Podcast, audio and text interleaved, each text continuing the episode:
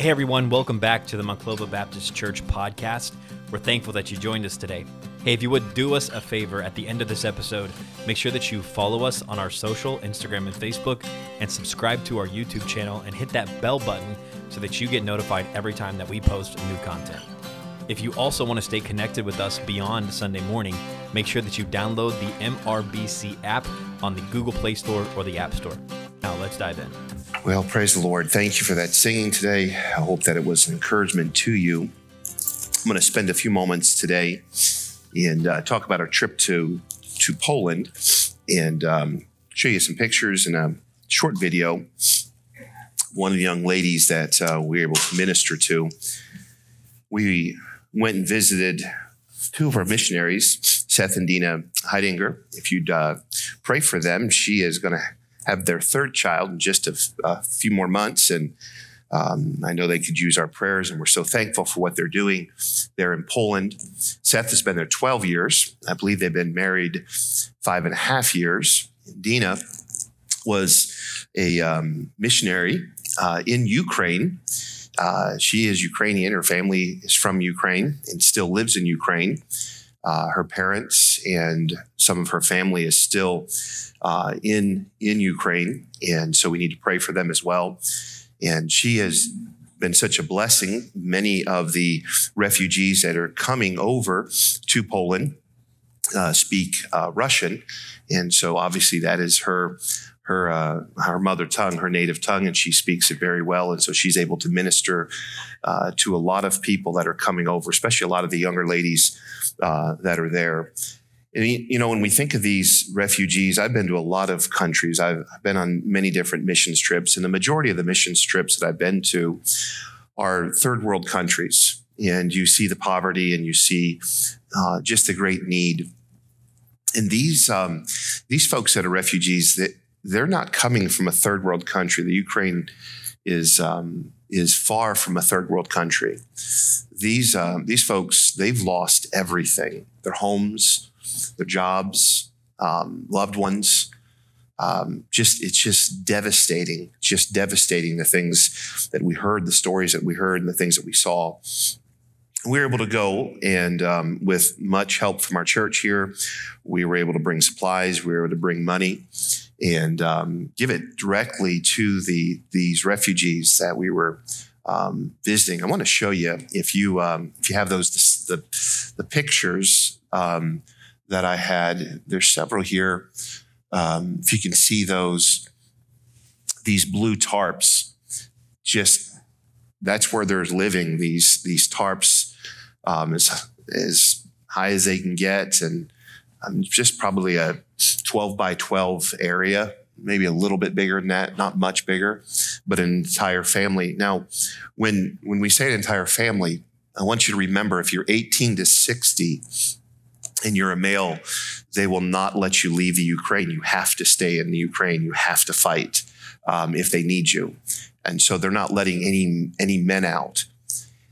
So the majority of th- what is coming across the borders um, into Poland specifically was 2.4 million refugees have crossed uh, the borders. Uh, they're women and children and grandmothers that are that are fleeing their family. Their husbands and dads have um, put them on buses and trains to get them out of these areas that are fighting.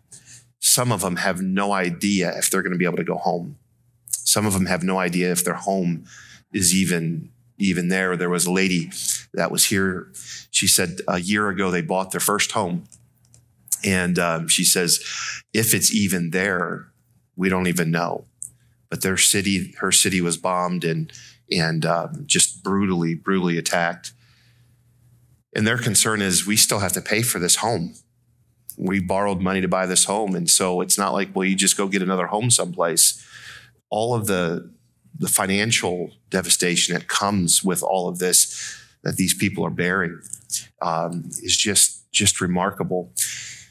And you'll see we were we would just go from from tarp to tarp, and um, in the middle top picture here you'll see the beds. Um, they were able to put the beds down. Seth and Dina, where they're at Word of Life, They made these makeshift areas. There was a company, I believe it was, in Poland that donated a bunch of these beds. Um, uh, that their entire family, though, just living right there in that place. On the bottom here, many of the girls, these girls are probably uh, 18 to 23, 24 was their age um, that you see in that picture there. And uh, again, they've left their families. And um, one of the girls, um, we'll see in just a minute. Was there any other photos or no? Let's let's. Um, I want you, I want to show you a video. This is a young girl, and it's it's difficult to hear. She's got a, a very strong um, accent, and her English is not great. She's going to give us a testimony. Um, she's only been married for two and a half years, and um, her husband is still back in the Ukraine. And so let's watch this video.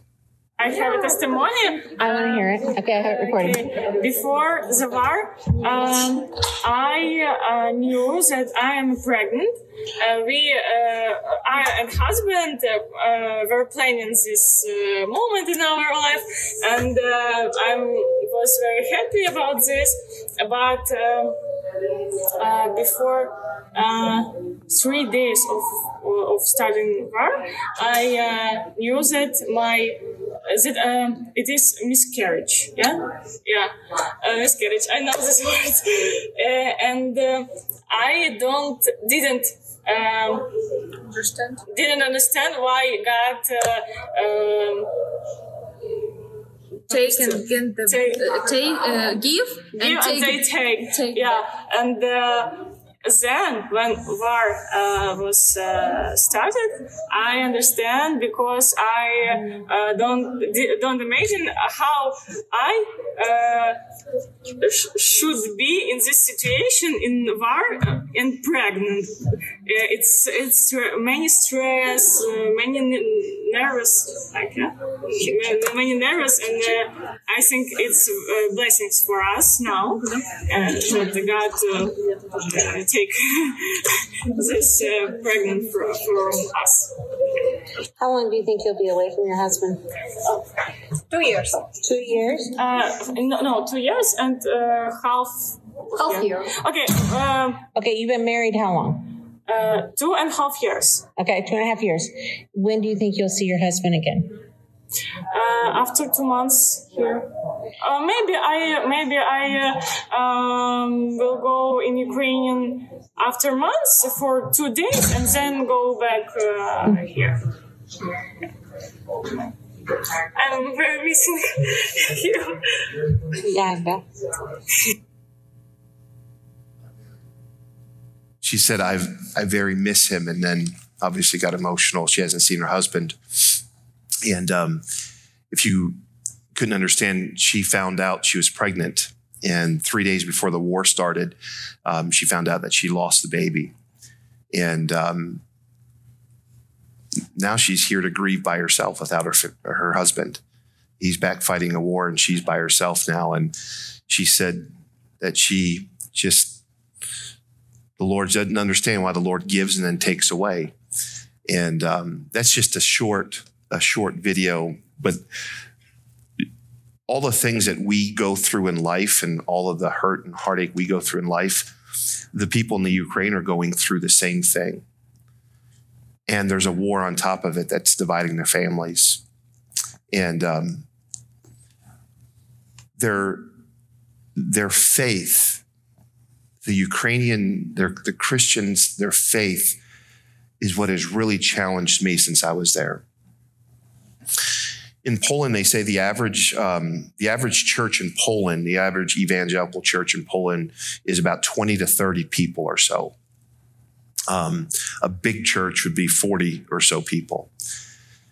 Only 0.02 percent of 38 or 39 million people in Poland are uh, claim to be evangelical Christians or born again Christians. That's less than 10,000 people in an entire country. Unfortunately, Poland, like the rest of Europe, has become a very cold um, country to the gospel. When communism fell and um, materialism and all of those wonderful things that we love stuff, um, the gospel becomes even more cold. And what was so interesting, the church that we went to on Sunday, I, I preached at a church. And if I would have been there before the war started, I would have preached to a very small handful of, of Polish uh, uh, people that um, they're really just discouraged and not much happening because their country and their countrymen are so cold to the gospel. But on the day that we were there, it was alive. I mean, it was, it was, standing room only. There were people coming through the doors that you that couldn't find a seat. There was a, a hallway uh, off to the side that that we couldn't get into a picture of people just standing in the hallway. There, it was. I mean, it was just full. And in the in the Ukraine is the total opposite that's happening in the rest of Europe there was a lot great revival and, and, a lot of people being saved in the Ukraine the what you hear about it in Poland is the opposite with Christianity. There are missionaries that are being sent out of of Poland. Dina um, was saved, was a missionary there in Poland, and met Seth, and now she's in Pol- uh, in Ukraine. Now she's in Poland, uh, ministering. And there's there's seminaries, there's there's there's schools, um, there is there's a lot of things happening, and so the churches in the Ukraine aren't aren't dead and dying like many of the ones in Poland are.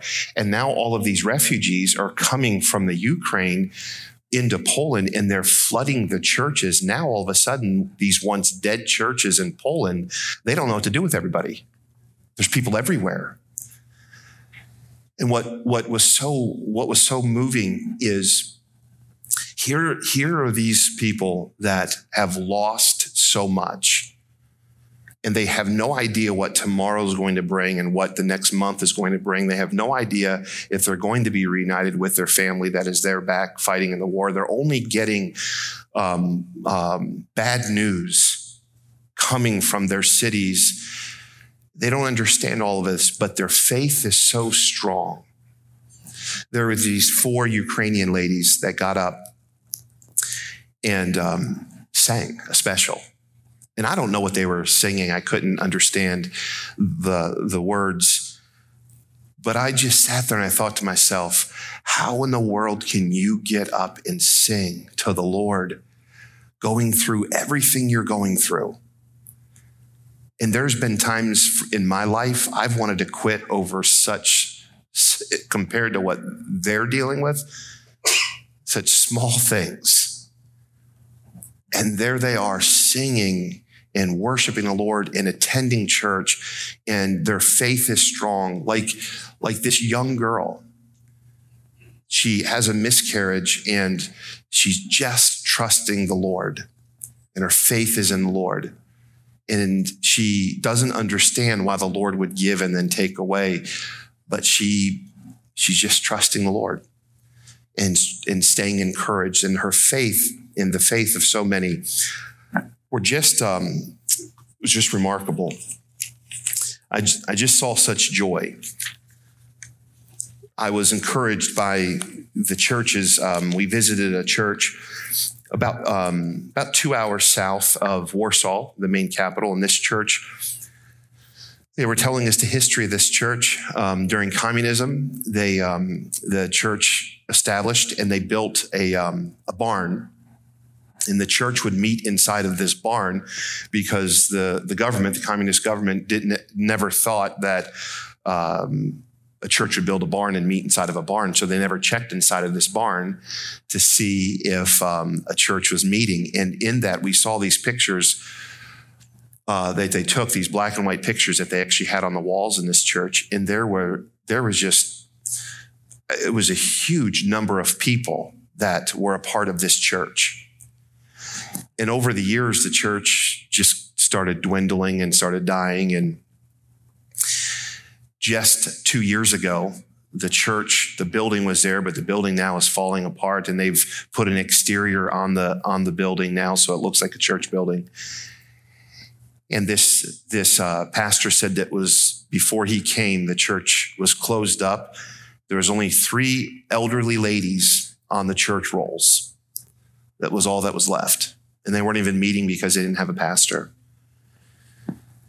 And this, through his the, the, his leadership and and also much of this this uh, war and the refugees that are coming it's almost given these churches a new and the Polish Christians uh, a, a purpose to life to minister and they've taken this church and they've remodeled um, because of giving um, from churches like ours other churches are helping and giving, and they've remodeled uh, bathrooms and they've put showers in, and they've got three or four different rooms where they've got uh, beds now that are in, and they've, they're allowing refugees now to come and stay in their church and supplying everything they can and feeding the refugees, and um, just just remarkable.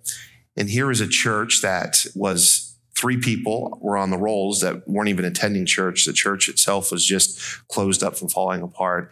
And now, um, uh, on an average Sunday, they've got 40 to 50 people that come and gather every Sunday and um, are meeting and you can just see in his his spirit and you can you can sense in as he's talking about the future he's so excited about what god's doing in the church across the street from the church, there is a place that's called Acid Park.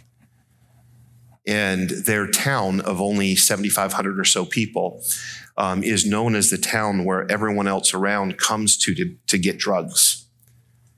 And he said, There's a park across the street. And he says, It's really unfortunate. All the young people are hanging out at that park. And he says, Everyone knows what you're doing when you go to this park.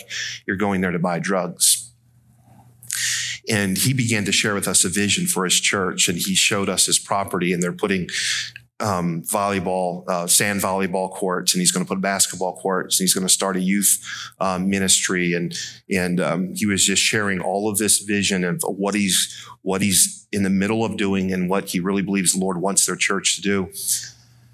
And I could see this passion in him. He says, I want it to be in our city where the teens don't go to Acid Park to hang out anymore, but they come to this church and they hang out at this church and they're not buying drugs anymore and drinking anymore, but they have Jesus and they're serving the Lord and they're being challenged. And boy, as he, as he was telling us, you could just see this passion. I truly believe God's going to do it. I believe God's going to do it. And it's going to take much prayer and much work and much giving. But um, I'm excited for this pastor and his wife, and they're just living. They, they um, obviously, when he went to the church, there's nobody to pay him. There's there's uh, a lot of work to do, and so he and his family, he and his wife, we met his wife and his um, teenage boy. They um, they just live right at the church, live right in the in the back of the church. There's a couple rooms they converted, and they're just living there, ministering to people, opening it up, letting others come, and God is doing a great work. Just a few years ago, these churches were just dead, dying. And now you're seeing life again. And um, obviously we don't we don't want war and we don't want suffering but i was so challenged through this because even through war and even through suffering the gospel of jesus christ still works. People are still being saved. People are still being helped. And their faith is still strong. And no matter where you're at in life, Jesus Christ is still worth living for. In the things of this world, they're going to pass away. But what's going to truly remain is what we're doing for Jesus Christ.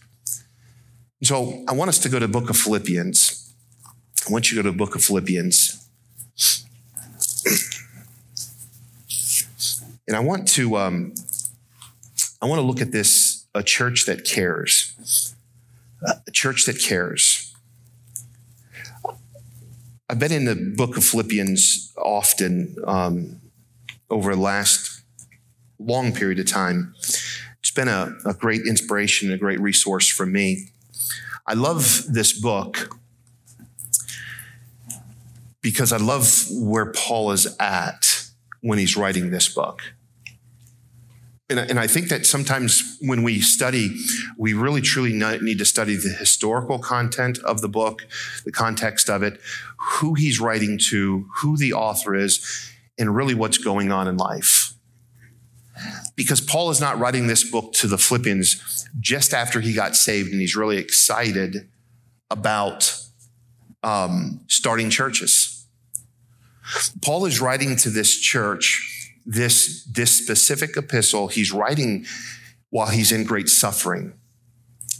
The Apostle Paul is in Rome. He's under house arrest, and the Apostle Paul is going to die for preaching the gospel of Jesus Christ. His liberty is all taken away, his freedom is gone. Paul has also experienced the storm that we've read of in the book of Acts called Euroclydon. This storm where Paul thought he was going to die.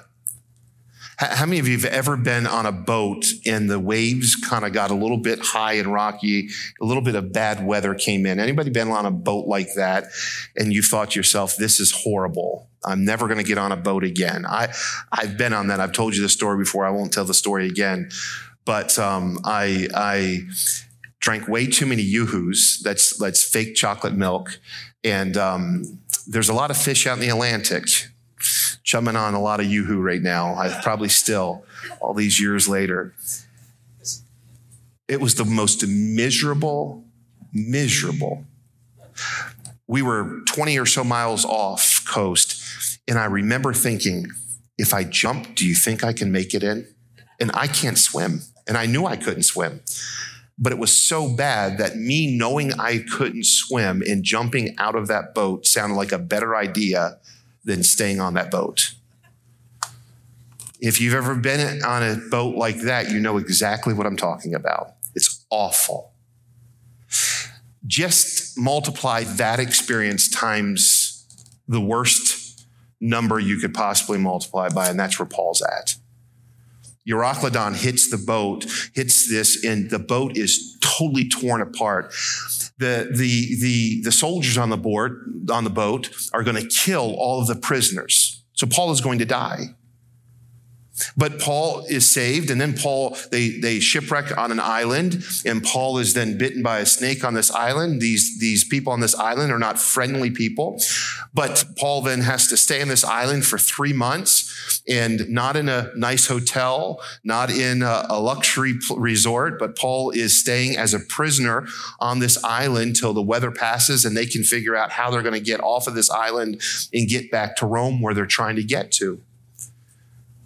But in that time, the Apostle Paul is able to preach the gospel, and the leader of that island's father is healed and is saved. And Paul starts, and a great revival takes place, and many people on that island come to know Jesus Christ as their Savior. And so often we look at the highlights, and we should look at the highlights, but just imagine all the suffering that the Apostle Paul is going through. And for what? For just preaching the gospel, for just living as a Christian but the Apostle Paul is willing to continue to live this way and endure these things because Jesus Christ is worth living for. And so Paul is in great suffering as he's writing this book. He's writing to these the Philippian churches. He writes this epistle while he's at Rome under bondage, under in suffering after this great storming of Euroclydon, and his life is going to be taken from him. His liberty's gone, his freedom's gone. Rome is occupying the world, and Rome can do whatever they want to do. And if the emperor of Rome wants to take Paul's life, he can. The emperor of Rome can take anybody's life they can. Remember, not too long ago, they took the life of Christ, or so they thought they took the life of Christ, but they crucified Christ on the cross. They were brutal. They were horrible. They would come in and occupy a land and just brutally beat and kill the people at their whim. And so the things that we see in war today, really, they're no different than what really, because of mankind's wicked heart, mankind is evil. And war is awful. And this is the time that Paul, the apostle Paul, is living in and is writing this book to the Philippian churches. Yet Paul writes such an encouraging and inspiring epistle. he doesn't complain about where he's at. Paul doesn't say, Woe is me, and, and this is such a heartache, and I can't believe the way I've been treated. And can you believe someone talked to me this way? Can you believe they've done this to me? Can you bl-? He never ever looks to himself like he's the victim. How many of you have been in a situation where you you just whether you were or not, you pretended and it felt really good to be the victim? Anybody like that? We we have these pity parties. How many of you have ever had a pity party for yourself? Well, either you're waking or you're you're sleeping or you're lying to me right now. How many of you ever had a pity party for yourself? Yeah, all of us have. Woe is me. Look how bad I have it. Not the Apostle Paul. The Apostle Paul is in horrible straits, but he writes such an encouraging book. He speaks about joy in the Lord. And as I was there in Poland and I was listening to these testimonies of these young, young women and these others, there was one of the ladies that I was going from from tent to tent and just giving them giving them money. We converted money into the Polish currency and, and we were just giving them money. And one of the ladies said, Oh, no, no, we can't do that. We're just trusting the Lord. And I said, Here, he sent me. Here, here, trust this here too. And, and we're going to trust the Lord and go buy some food. They're just, their spirit and their, their hearts that I saw was encouraging and challenging to me. I'm hoping on the way over that I have an empty seat so I don't have to sit next to someone on the long flight overseas. And they're living in a condition where their wall to their neighbor is a blue tarp. And I'm convicted how selfish at times I am. And then I read the Apostle Paul in the book of Philippians, and I'm convicted even more how selfish at times I really am. And really, as selfish at times we as Christians really are. And sometimes having things so good and having all the things that we could ever want in life, I'm afraid it's weakened the church it's weakened our faith. It's got our eyes off of Christ. It's put our eyes on ourselves. And now everything has to be the way that we want things to be in order for things to be good. But my friend, if we have Jesus Christ and nothing else, we have it good. And we need to realize that. And Paul is writing to this very missions minded church, one that is concerned with making investments in eternity for God's kingdom's sake. And I want to give you three things. I know what time it is. I, I wanted to spend a lot of time just introducing this, this message with our trip and just kind of where my heart's at as I view the Apostle Paul. But I want us to be challenged today on what gave Paul joy. How many, how many of you want joy today? How many of you are tired of being discouraged and down? You want joy. I mean, true joy. I do. I don't want to live life just to get through life. I want to have joy. And we as believers can find joy, but only if we find it through Jesus Christ through godliness. And so, look with me if you would, please. We can't obviously read the entire book of Philippians this morning, but I would challenge you to read it at some point this week. Just go through it, would not take you long at all. You could do it in one setting. Just read through and read through multiple times the book of Philippians and try to find joy in the Lord this week. But let me bring your attention to verse number 18, chapter 1, verse number 18. The Bible says this What then? He's asking this question. Notwithstanding, and Paul is in bonds, he's letting them know that he's in bonds, and they know that he's in jail. And we'll know this later in just a few moments how they know as well and how they know his condition. But the Apostle Paul says this Notwithstanding every way, whether in pretense or in truth, Christ is preached, and therein do I rejoice, yea, and will rejoice. Now, to start this off this morning, I want you to understand and just simply write this down. The things that gave Paul great joy was number one, even though he was in a horrible situation, Paul found great joy where the gospel of Jesus Christ is still being preached. Because that was the foundation of everything that Paul was involved in, what Paul believed in. Some may say this, boy, we sure do preach about the gospel a lot. We're already saved. What, what, why do we keep preaching on the gospel? Because the gospel is the foundation of everything we believe. And we have to have a desire to give the gospel, and that ought to give us great joy. A church, a healthy church, is a church that takes great joy in giving the gospel and seeing the gospel preached. A healthy Christian is a, a Christian that is giving the gospel out. A Christian that is right with God is a Christian that gives the gospel to the lost. Some will say this, well, that's just for those that have the gift of evangelism. That's not in the Bible.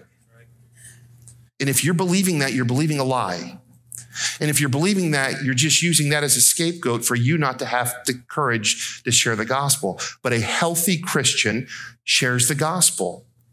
And what gives Paul great joy is to know that the gospel is pre- being preached. This was their mission. This was the church at Philippi. They are at the crossroads of a, of a Roman um, capital uh, uh, of, of a trade route and, and everything sinful and everything wrong that you would find in the Roman world, you would find in Philippi. Yet there's a church there that Paul had established, that Paul had started, and now he is encouraging them. And it's a missions minded church. And what matters to this church is that the gospel of Jesus Christ is being preached. This is what matters most. Listen, hear me, please, church. The thing that matters the most at our church church is, is the gospel of Jesus Christ being preached? Is it going out?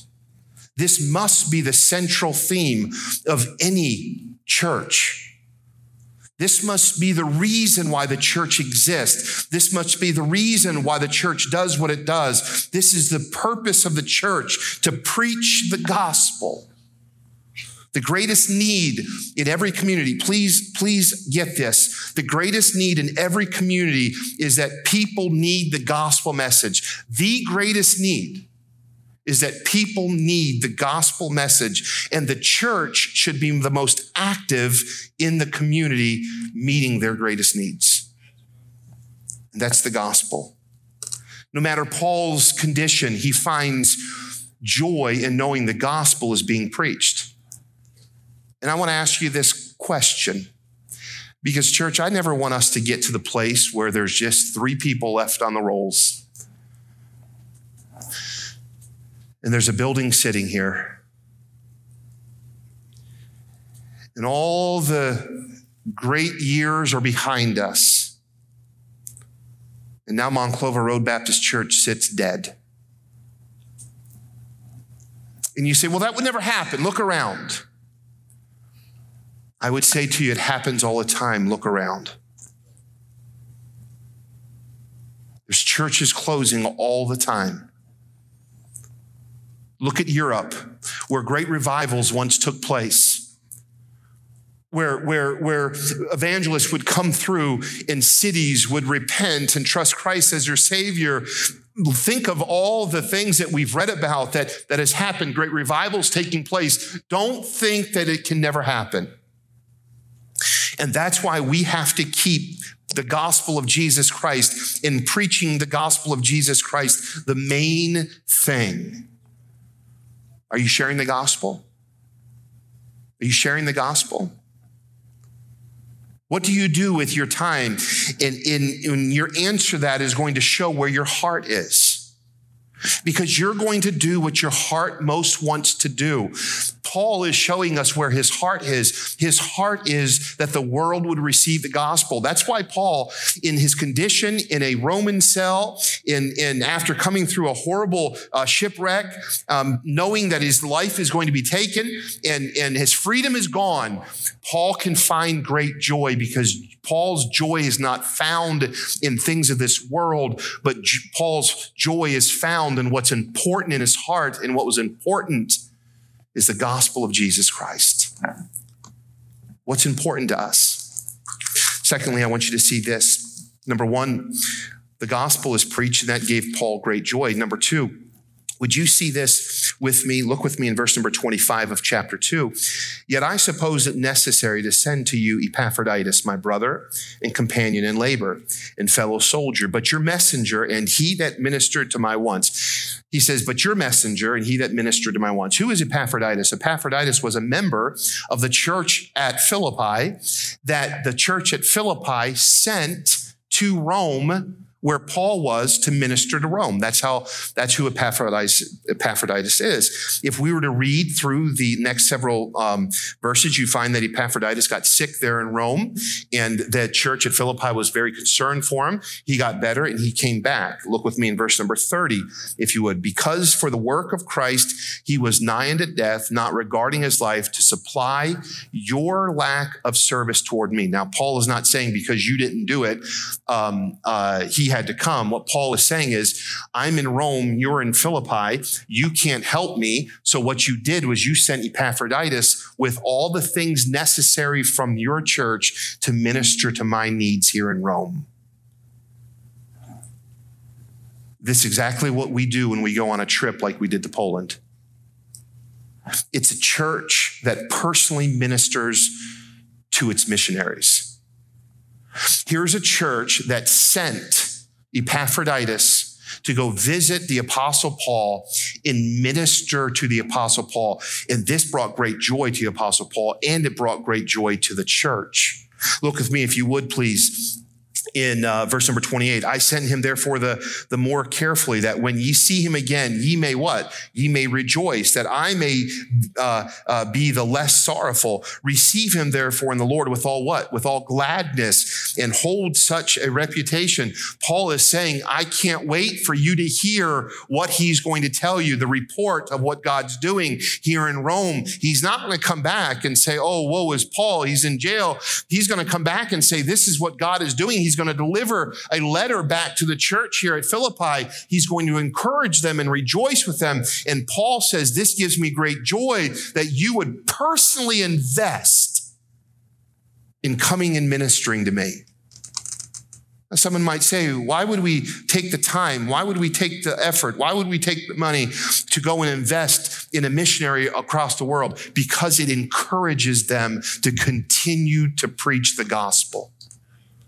And a church understands that. A healthy church understands that we can send money, but, but we can also send people to encourage people and strengthen people. The Philippian church sent Epaphroditus to minister to the apostle Paul as he was there in Rome. In verse number 25, he ministers or he encourages the apostle Paul in his needs. In verse number two, we find, or verse number 26, we find that this was a great sacrifice. This isn't something that they did and it was a, a luxury trip. This is a great sacrifice. While Epaphroditus is in Rome, he gets sick. He thinks he's going to die and they're concerned. And the people back home hear how sick he is. He's not coming back. And all the church was mourning because Epaphroditus was ministering to Paul and got sick unto death while he was ministering to Paul. And I would say to you this, in order to minister around this world, the gospel must be important and we have to be willing to invest everything in order to do this. I believe this church, we need to get to a point where we're holding on to nothing in this world, but we're serving Jesus Christ with everything. We're holding on to too many things. Too many things that are going to burn and can be gone tomorrow are pulling at our hearts. Yet the things of heaven that are going to last for all of eternity aren't in our focus. And we've got to come to the place what matters in heaven matters to us. And that's what we're living for. And we're willing to sacrifice. And we're willing to go and we're willing to give at any cost so that the lost can hear the gospel of Jesus Christ and so that people can be saved and heaven can rejoice because the lost hear Christ's message of the gospel. And so he sacrificed. And then in verse number 30, it tells us, I already read this, he came and he represented the church in their absence. Do you realize this, church? When I went from tent to tent, you were there with me. When someone said to me, why are you doing this? Someone even asked, why, why are you coming to Poland? Why are you working? Why are you here? And I told him because there's a church in Monclova, Ohio that cares about the gospel and that cares about you. And I was just simply a minister on your behalf to share the precious love of Jesus Christ with people that were discouraged or people that needed to hear the gospel. What I'm simply saying to you is this. Paul got great joy when the church personally invested in the lives of their missionaries. And let me just give you this and I'm done. My time is over. Look with me, if you would please, in chapter number four in verse number 10, Paul said this, but I rejoiced. We see Paul rejoicing again.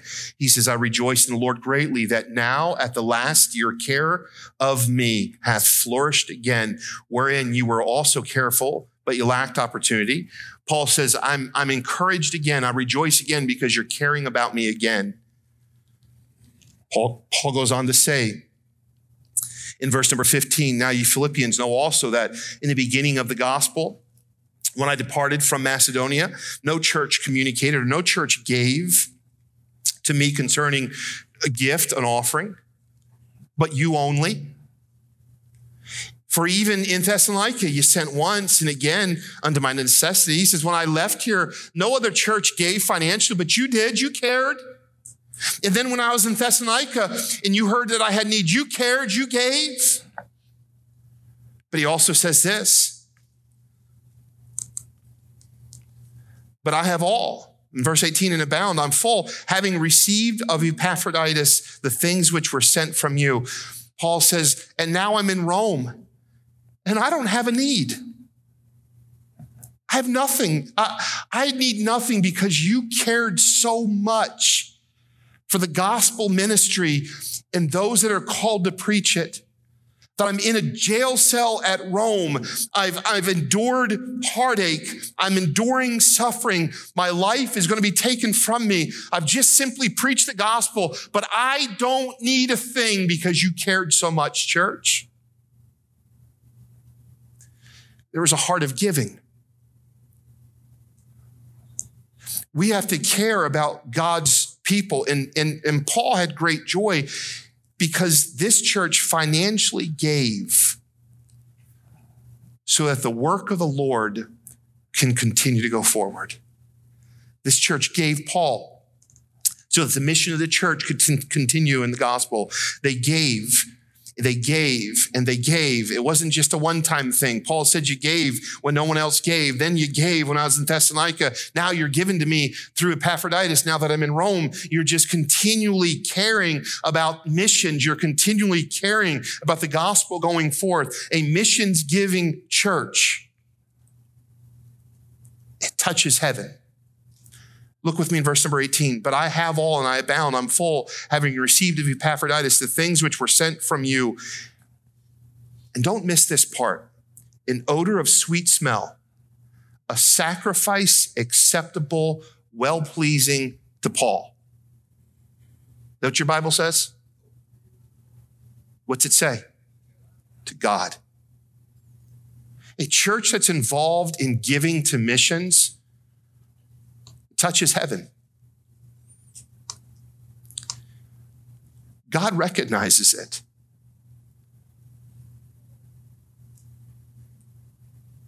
How many of you want to be known in heaven? I do. I've met famous people here on this earth. And if you were to go ask them, I was joking around with, there was a group of pastors there was about 40 pastors on a Zoom call, and we were going to try to get some more pastors. We were going to call it a friend day. And I said, they said, well, let's give a gift if you bring so many pastors. And I had a picture of me and Donald Trump. I said, I will give you a personally signed copy of a of a picture of me and Donald Trump if you if you whoever brings the most pastors on the Zoom call. And they said, signed by who? I said, signed by me. Donald Trump, if you show him this picture, you feel like, I don't know who that guy is. Signed by me took a picture and he, he doesn't even remember. But we can be known in heaven. The God of this universe that created this universe the God that spoke into existence this universe, the God that formed man out of the dust of the ground and breathed into his nostrils the breath of life, the God that knows the number of hairs on your head, the God that cares, the God that carries your burden, the God that sent his son, Jesus Christ, so that mankind can be redeemed back to him. That God, I care. And I want to be known in his presence. And Paul said, Your offering, it made it all the way to heaven. It was sweet smelling to God. Church, we ought to be a church that cares what God thinks. I don't want to meet on a Sunday and God not be here. I don't, I don't, want teachers to teach and people to sing and to get up and to preach. And I, I don't want to come to this place and serve. I don't want anybody to do a, a thing if God isn't here. The gospel is the most important thing. We need to care about our missionaries and personally invest in their lives. And we ought to be financially giving so they can continue to get the gospel message. Because there's people on the other side of this world, faces that you've seen here on the screen today, a voice of a young lady you heard that needs our church to be faithful to our cause and that's the gospel ministry. You just finished listening to a message from the preaching ministry at Monclova Road Baptist Church. If it was a help to you, make sure that you let somebody know about it. If you need help beyond this message, make sure that you follow us on Instagram or Facebook or check out our website, monclovabaptist.org, and we would love to connect with you there and help you with anything that you might need. Have a great week, and we'll see you next time on the Monclova Baptist Church podcast.